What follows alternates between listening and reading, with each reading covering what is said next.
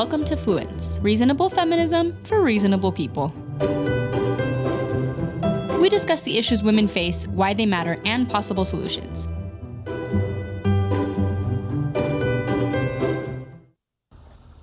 Happy International Women's Day! We're excited about today's episode with Freida Lee Mock. She's an Academy and Emmy Award winner, and she's an LA based director, writer, and producer of documentary films.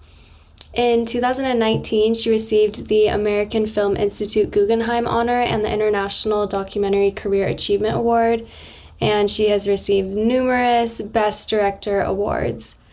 She recently directed Ruth, Justice Ginsburg in Her Own Words, which premiered the first week of March to kick off Women's History Month. And I had the chance to watch Ruth and really, really enjoyed it. It tells the story of how Ruth Bader Ginsburg couldn't get a job despite making law review at Harvard and Columbia Law Schools, and yet became the second female justice of the Supreme Court. We're so excited to have this conversation. And Freida, can you start by telling us a little bit about your story and how you got into documentary film and eventually directed Ruth? Well, I'm based in uh, Los Angeles County, Santa Monica, and I got into documentary films just uh, the idea popped in my head. Really, I, I just woke up and said, I'm going to do documentary films after having studied history and English at Berkeley and thinking I would be maybe a teacher or uh, an attorney. And I, I did uh, try uh, law school, which I did not like. And I tried teaching high school, which was so uh, amazing, but extremely difficult, I said. And so somehow the idea of making documentaries just came to mind and I feel that it probably combines sort of the interests I had from college. You know, I was interested in American history and the muckrakers, you know, folks who were interested in exposing corruption. And um, in the same way, I felt maybe my doing documentary films would be in that spirit of trying to, um, you know, be on the side of the good guys, so to speak, the, yeah, and, and to really do something that would embrace the good life, so to speak, the humane, uh, equitable life. And that, that seemed to be a kind of uh, an instinct. So I, I started working in, in the business in LA and uh, I started a company with my husband and, and here I am doing films, which are both uh, self, self, self-started. I'll get an idea and say, okay, I, I, I'm to, I want to do this story. And um, some of the earlier films like Maya Lin, which uh, is about the woman who designed the Vietnam Veterans Memorial and did major, major work in terms of public art. The Civil Rights Memorial. I don't know if you saw that, but she's very inspiring, you know. And then the other part of the, the work I do, people come to me and say, "Would you like to do? Would you like to? You, are you interested in the story?" And this is the case with Ruth. Uh, actually, Geraldine Dreyfous from Salt Lake City and Regina Scully who's a major, major supporter and executive producer for documentary films. They both are. They work together. They both came to me and said, "Would you like to? Do, would you be interested in doing a film on Ruth?" And I, I jumped at the chance. I did know a lot about her. I knew as much as the public did that she sits on the Supreme Court. Uh, but her notorious aspect of her personality, the iconic popular side of her, hadn't been actually had just started when I started the film back in 2017 yeah. So I didn't know that much about her. So that's how this film started. And uh, wow. uh, yeah, thank you very much for looking at it. No, we're well, thrilled to have you. Yeah, and it was incredible. So so give the audience sort of your elevator pitch for the film then. How would you describe it in like 30 seconds? The audience has an opportunity to hear from Justice Ginsburg in her own spirit and in her own words and her own voice. She tells her story as opposed to experts maybe telling you about who she is. And that's a, a very uh, distinct approach to the story. Yes. And so I think it's a very intimate feeling that the audience has with her because she, as you know, she talks to 10 year olds the same she, way she talks to 80 year olds. I mean, in, in terms of the public, you know, she I feel that she's talking to you, even though she's talking to an audience of maybe 30 or 300. Her, yeah. tone, her tone is very inviting. Uh, and so that's why I felt after looking at a lot of material about her in her early years, I, uh, how I was struck by this quality of how she would meet 10 year olds or interact with a clerk in a, in a symposium. Uh, uh, it was very much a, engaging you as a, as a person. There was that quality. And I felt that the audience could feel that and feel the, both the humanity about her and also the powerful intellectual qualities that she would bring to an issue, or in, in, this case, into her work as a justice and as an advocate in the, in the 70s. Yeah, I really loved it. I thought it was such a unique approach. You know, I've seen several documentaries now about RBG, but it felt so different. And I'm curious what inspired that approach of letting her tell her own story and telling it in her own words? Uh, it's a great question because when you start on a, a project like this, um, it's pretty superficial what a public person like, you know, a consumer or a citizen knows. And so it's almost like a blank blank page or a tabla rosa, we call it, you know, just like open. Uh, and, so generally this project and like many, I, I just sort of approach it like like it's I don't know much, you know, and I'm just taking it all in, both in terms of intellectual material, you know, look, reading secondary sources and primary sources. I, I try not. I initially try uh, understanding um, the story and the subject, not by looking at visuals first, but really understanding um, from text who this, what the subject is, or what the, who this person is. You know, uh, and then um, that shapes that approach shapes kind of the idea of uh, how this film will be developed or the story will, will develop. I mean, in an hour and a half, two hours, what can you tell? You can't tell everything, uh, but you can tell that which you feel is core to understanding who she is. Because I feel, for me, that was very important. In this short time I had, what is the most important thing about her in terms of public? So then once I, we, I shaped the idea of what the story would be, I, I then and the team said, what exist, what materials exist visually on her because she's lived this wonderful, lived this long, distinguished life. There might be footage, and sure enough, we found footage of her in her 40s and her 50s and her 60s, and that shaped what we needed to film and what we might instead use from the past.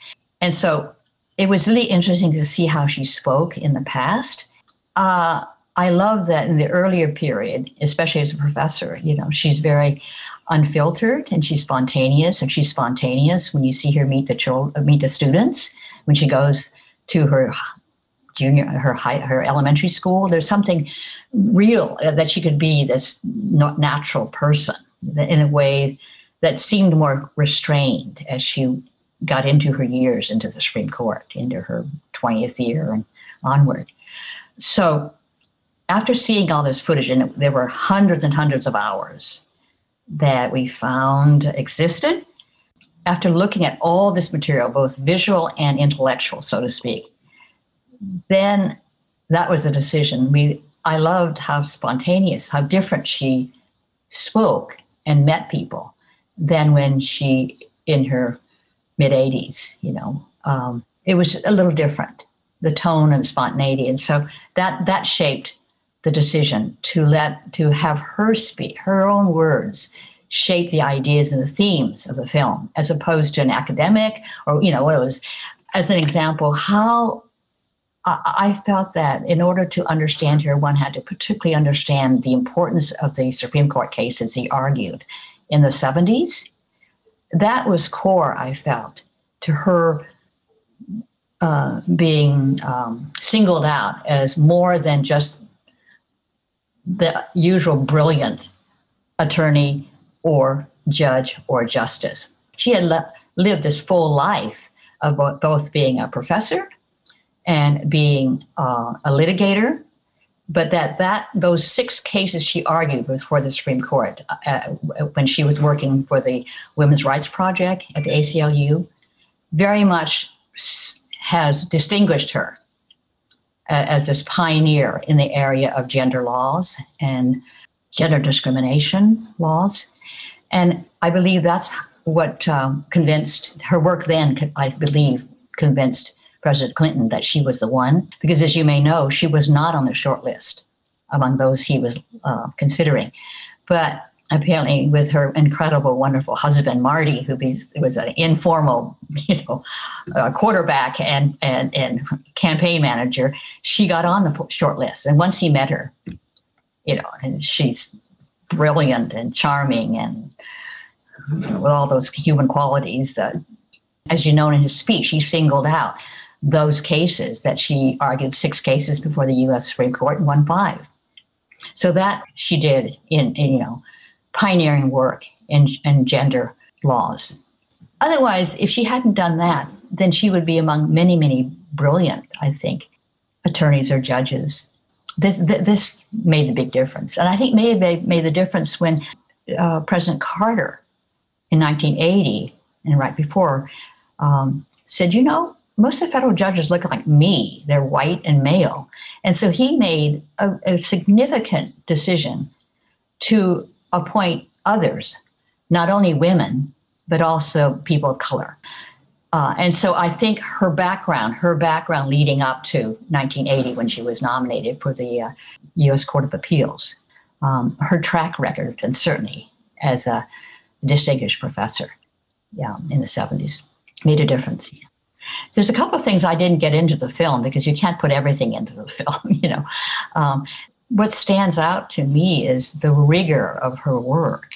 You know, she just quietly did so much, you know, not only the, you know, 400 plus opinions that she has written, both consenting and, and dissenting. Uh, but separate from that, uh, she, before in her 30s, she had the chance to uh, study civil procedure in Sweden. And so before she took on the job of working at Rutgers Law School as a professor in, in Columbia, she had the opportunity to, to help to research and write the definitive, one of the definitive books on Swedish civil procedure. And so she learned Swedish, the language. Oh, wow. Wow. Swedish. I mean, and then she went to Sweden, um, spent several months over time, and she brought her six year old daughter at the time, Jane Ginsburg, who is now a professor at Columbia. But she not only published this book, uh, but also she saw Sweden as a, as a society sort of pro- very progressive in terms of gender issues. Um, she saw women uh, working and a, a, judge, a woman judge who was eight months pregnant, you know, and that you can work and be a all wow. those things, you know. And they say that had a, a, really impact on her of what could be in a society that was probably 25 years ahead of us at that time, you know. Yeah. So she wrote that book, and I later realized too that, that she's beloved in that country. She was given an honorary doctorate for what she did, and wow. anyway, I mean, as I said, that her work ethic, you know, rigor is just incredible in terms of the other things she did besides that, and also out of the um, work she did in the 70s in gender law and discrimination, she co authored uh, the first case law study on uh, sexual discrimination laws. It's a gigantic book. You know, when I was doing the research, I said, oh, I, I want to make sure and look at that book, you know. And it was a special, a special book in the UCLA library. So I, I had my you know, I had a friend who was a professor check it out, but it's only, you know, it was carefully, yeah, you could only check it out for a certain, a short time. I, I can see it was a very special book and it was big, you know, sizable. that she did before she went to, um, yeah, before she became an appellate judge. And, and that, you know, one doesn't read about that, you know, definitively in her biography. It's yeah. but it's, uh, I, I just would feel that she's remarkable in terms of um, being a role model, as we've heard, beyond just being a, a great judge and justice and an advocate, but just um, as a person who who really takes her gifts and, and does the best she can. You know. It really seems like you've highlighted a lot of strong women kind of in your biographical documentaries. You know, what has led you to have kind of this focus on on women or women like Justice Ginsburg who have done so much for the progress, the general progress of well, women? I don't think I set out, you know, usually it's uh, when I, I guess among the first of these there are three or four so far. There's Maya Lin, who is well known for first uh, designing the Vietnam Veterans Memorial, which did so much for our country to heal from that war. Um, and um, usually it's the work. It's not, they happen to be women, but I, I mean, it's not always women. But, and then Anita's story, you know, this struck me, you know, it was the 20th anniversary is coming up and it's like, what happened? What happened in, during that time, you know? But usually it's the work that strikes me or something very, it's usually the work, it's not necessarily biographical, but the biographical, the background, how they were raised, I look at in terms of how that impacted what they do publicly or as a professional. Because they're always wonderfully gifted architects and gifted, you know, att- women attorneys, but there's some, they all have something that seemed to be there was a crossroads in their life that made them reluctant public figures. I think. I think Maya didn't set out to be this controversial figure designing a, a memorial for veterans. You know, she just wanted to. She just entered a contest. You know, but so what usually attracts me is perhaps it's an idea. It usually has a sort of a social political um, context to it that usually sparks my interest. And then um, it's the work. And it turned out, if I look back in the last 20 plus years of work, the, the women, but actually the men too. I mean, I one thing that I, I think a lot of people hope to be seen that way, just as an individual for your contributions, for the work that you've done. And then, you know, some of them happen to be women. And I think that's such a powerful statement that you see them for who they are as a person first and then you know it, it, just happens to to be an incredible person person like Justice Ginsburg. Yes. So. so. well, I'm lucky in the case of Justice Ginsburg because you know Geraldine and Regina asked if I would be interested, and I'm. Um, but uh, maybe it's because too they actually both supported the Anita Hill film, and um, I think women there's a group of women out there who particularly love supporting uh, stories of uh, women who have not been, you know, necessarily the focus for a lot of stories, you know. And and maybe that's what attracts me is that the ideas are fresh. The, the individuals haven't been um, explored, you know. Yeah, I love throughout the film that reminded me of a a theme that I saw of Justice Ginsburg talking about this similar principle of judging people based on their merits and not on anything else, not on their sex, their race, um, any other stereotypes or assumptions that we make about people. And um, I was thinking about how Justice Ginsburg has become really popular recently among younger generations who probably didn't see her career unfolding as it was happening but and now she's such an icon for the women's movement why do you think that is well i think we celebrate cool, wonderful, sort of selfless, you know, generous spirited people. And she's definitely that, you know.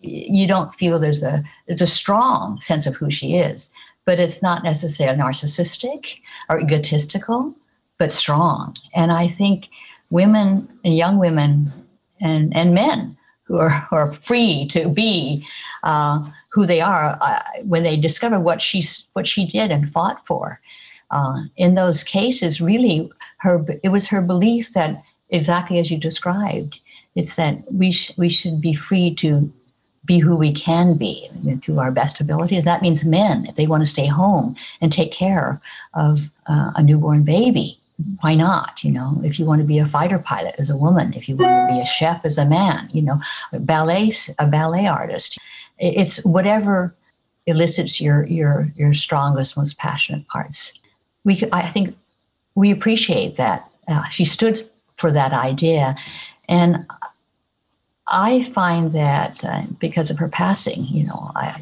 you, te- you, tend to reflect in a way maybe you hadn't before.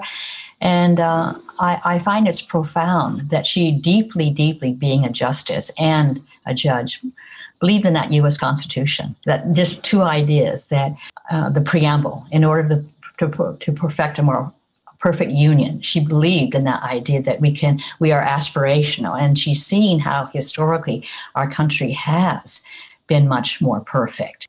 You know, there's more to go. But as, as long as we keep that idea coupled with the other almost existential belief that she had, which is the equality, um, equal justice for all. You know that which is emblazoned on the Supreme Court, equality under the law.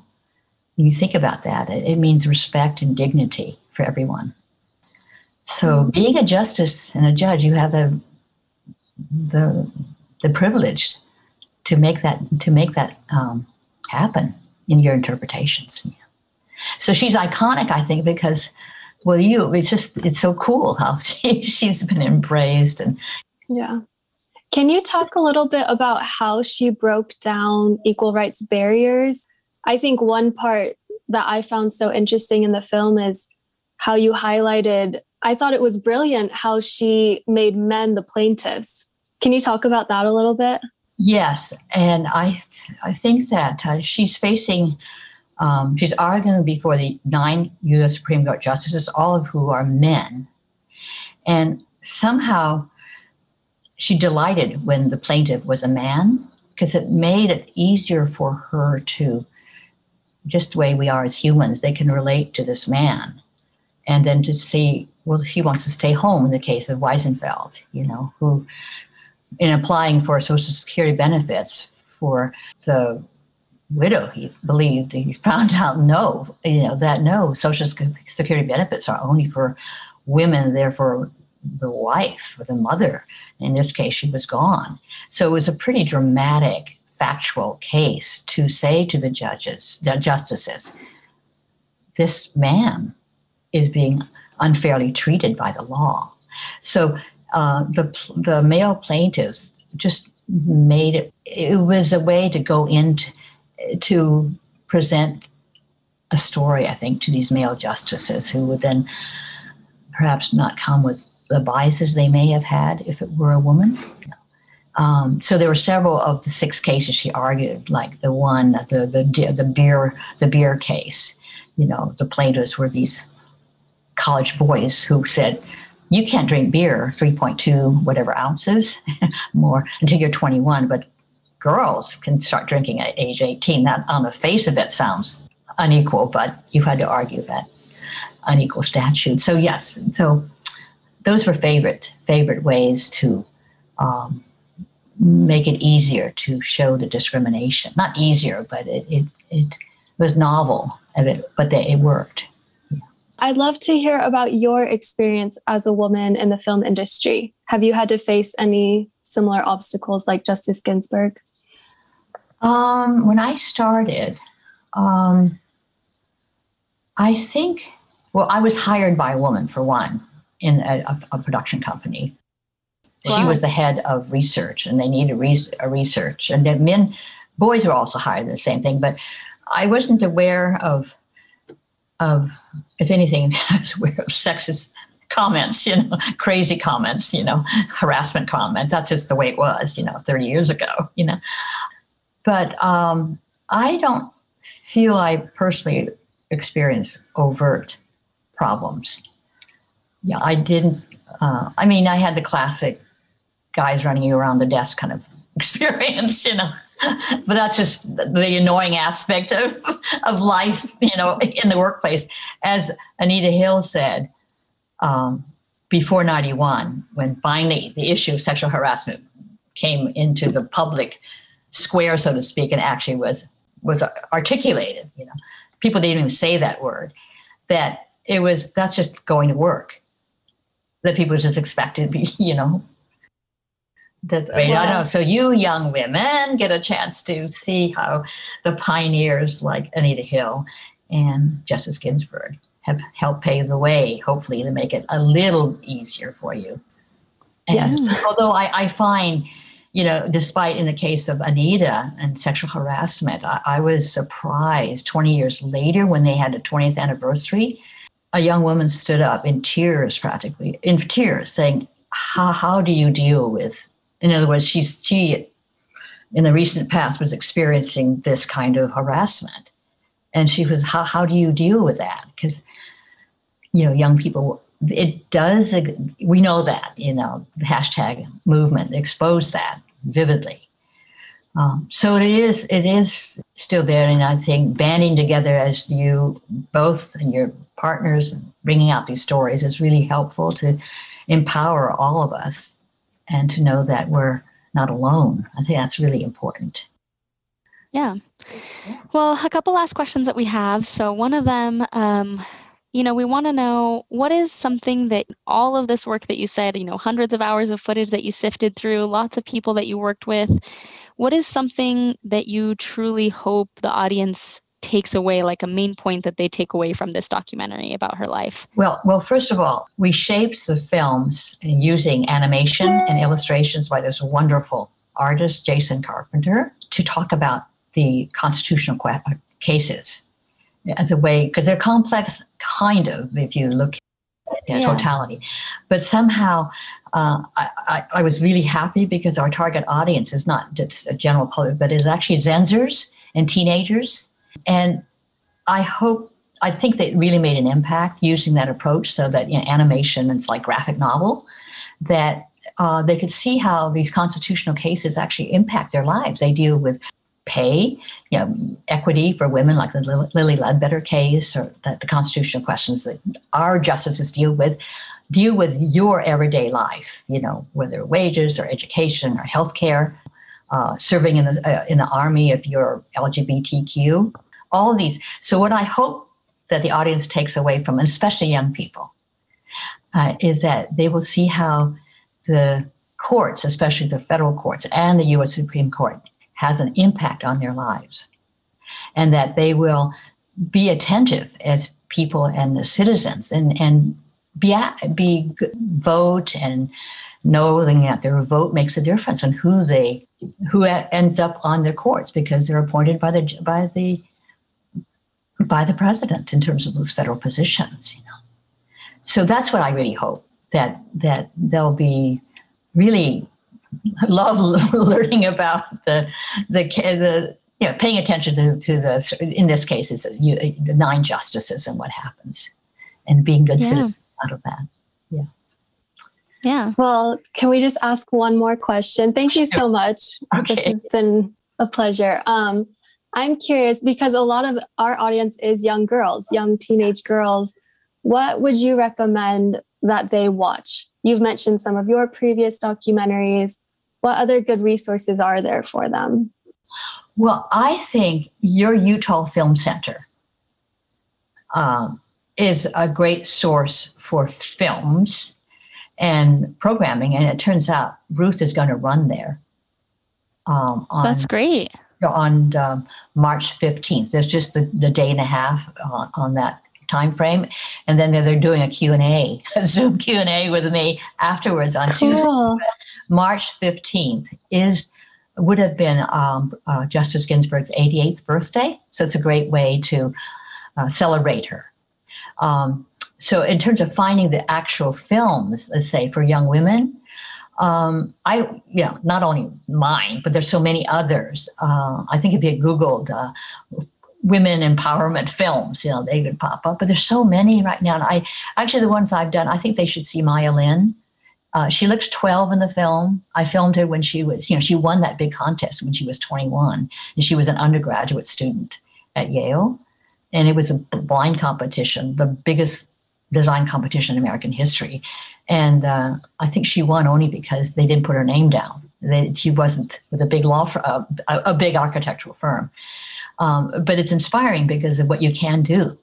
If you said, "I think I'm going to enter this contest," you know, with no no track record, you know, but she's uh, but she looks their age. She looks 12, you know, 14 in the film. Okay, um, and I know that's been shown in, I, I meet people who were, I saw that when I was in, you know, junior high, you know, people, they're, they're grown ups now. It's been used in schools. It's like 20, it won the big award. And so that's, it's had some attention to it. But she's great. And she's, it's, and she faced a lot of things. She's Asian. So, you know, she got called things and then she overcame it in her own way. Uh, but Anita, I mean, not, I'm not going to tout my films, but they are. I, but Anita is really important, I think, for women, you know, going into the workplace, just to think about those issues and then to perhaps engage with their friends. You know, so many uh, of the success of the hashtag Me Too movement is because um, young women and are, are being are telling their story, and partly they have a solidarity. They have um, you know strength in numbers that now they're they've because of, of the social media they can find like-minded people and not feel alone.